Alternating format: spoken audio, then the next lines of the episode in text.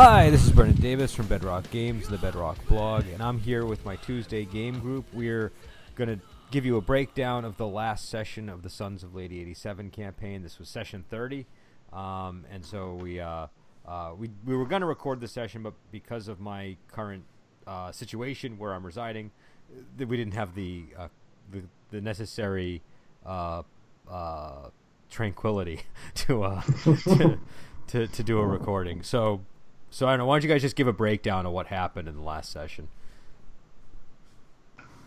Wow.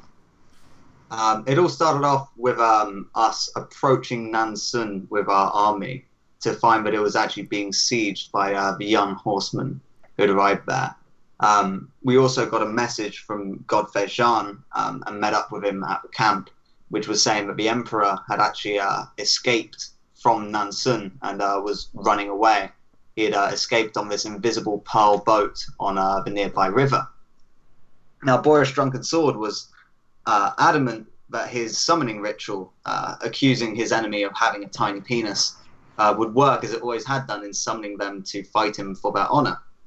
And so he gathered uh, his small group of friends, Dao Feng and Ping, and a few choice soldiers who were equipped with Yao slaying sabers and uh, started patrolling the river, announcing his intention to challenge uh, a champion of the Emperor with the Emperor present, um, and accusing the Emperor of having tiny penis.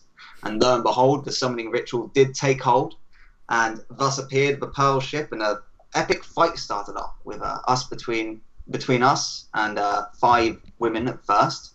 Um, let it be known that we were woman beaters at this time, and uh, there were some casualties that were inflicted. One woman getting her head bashed in with a stick at one point by uh, the mighty Ping, and uh, a weird green Yao person stepped out onto the uh, onto the prow of the boat as well to challenge us. Um, and we exchanged a quick round of blows before Boris Drunken Sword engaged him in one-on-one combat and killed him in one hit, or rather seven hits chained into one blade of a dancing fox. That led to us then uh, then confronting the emperor inside of a and Boris Drunken Swords spieling and rambling, generally being belligerent towards the emperor who sat on the throne. Um, and an official stepped up to uh, provoke us to kill the emperor and, you know, obviously spare them. That was when Dao Feng pointed out that this official was the actual emperor and that the emperor sitting on the throne was in fact a woman, lending much credence to uh, Boris Drunken Sword's words of saying that they had a tiny penis.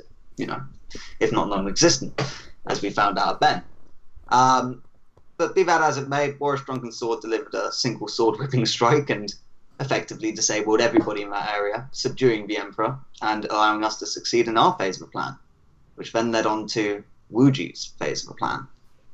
Yep. So Wuji was in, in the south, uh, on his mission to assassinate the Grand Chancellor. Was it? Uh, I forget his title. We've got we've gone between like Prime Minister, Grand Chancellor, First Advisor, Emperor um, Palpatine. yeah, I think it's Grand Chancellor, and um, and Wuji had uh, re- rescued or. Uh, uh, yeah, I guess rescue is the correct term. Um, Yang, um, the bearer of uh, a Yao slaying sword uh, from the Hidden Talent Corps, I think it was or the hidden uh, whatever the assassins of the emperor were called. And uh, together uh, we made our way to um, master tung's farmstead uh, where we enlisted his entire family's help um, to assassinate the grand chancellor. Um, and much to wuji's surprise uh, master tung kids, his two sons, which looked about two years old each, uh, twins, uh, cute, adorable, might I add, um, were, were, taken along to the fight as well. Um, uh, but that was when, um, yeah, Nyang uh, revealed that uh, the Grand Chancellor actually was fleeing from uh, Fan and was heading north, uh, presumably to either uh, reconvene with the Emperor or head towards Nansun or, um, or, or for his life. Um, and the whole group gave chase. We caught up uh, to them in short order because they didn't really have much of a head start. And uh, in a grand show of strength, uh, Master Tongue and his two sons uh, eliminated 90 soldiers with a single stamp of their feet.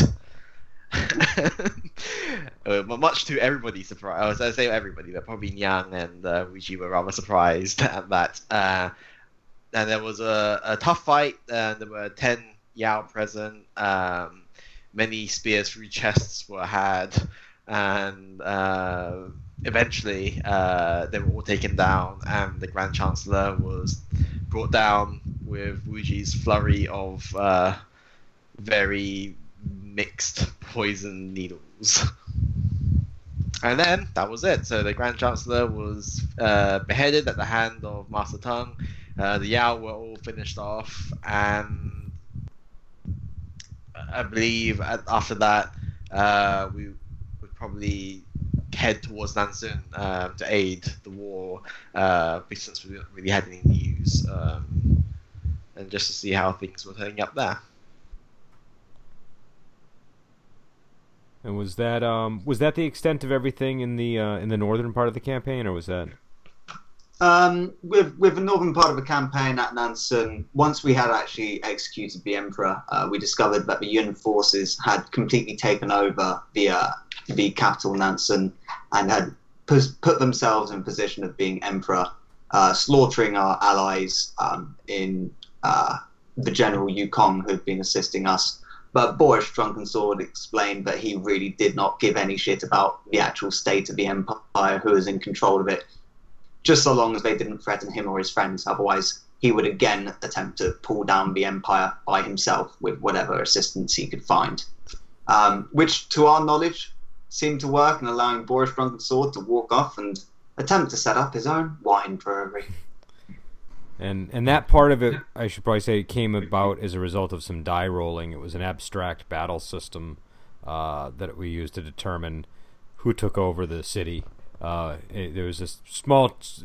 There were almost equal forces, but the the the Yan general had a little bit of an advantage. So it was like six d10 versus five d10, um, and it went in the direction of the Yan general. Um, and yeah, so that was you know uh, was that was session thirty. So we've had thirty sessions so far and the characters started out as basically criminals and ended up uh, killing the emperor. We were drug dealers. yeah, yeah, you were drug dealers. So petty criminals, picking, trying to pick up a side gig in drug dealing to make a bit of money and uh, earn a name for ourselves. a few days later, us, and so Boris Drunken Sword decided to take down the empire. so, uh, so yeah, so we're gonna we're gonna stop the campaign here. So anybody that's been listening this long, we appreciate it. I apologize that we couldn't have full recordings of all of the sessions, but between uh, Steven's collapsed lung and our uh, sorry about that. about that you should be and, and my and my collapsed plumbing, there was just not there was not much we could uh, could could do to, to get the recordings in the final stretch. So we did these recaps instead. Um, and I think are, are, we going? I don't remember. We said we're going to do either Sertorius or Strange Tales next, right? Was that our next? I think it was Strange Tales next, and then Sertorius. Okay, so yeah. so we'll probably we might record those ones and put them up. Um, but yeah, so uh, uh, you know we'll let everyone go and we'll talk to you later.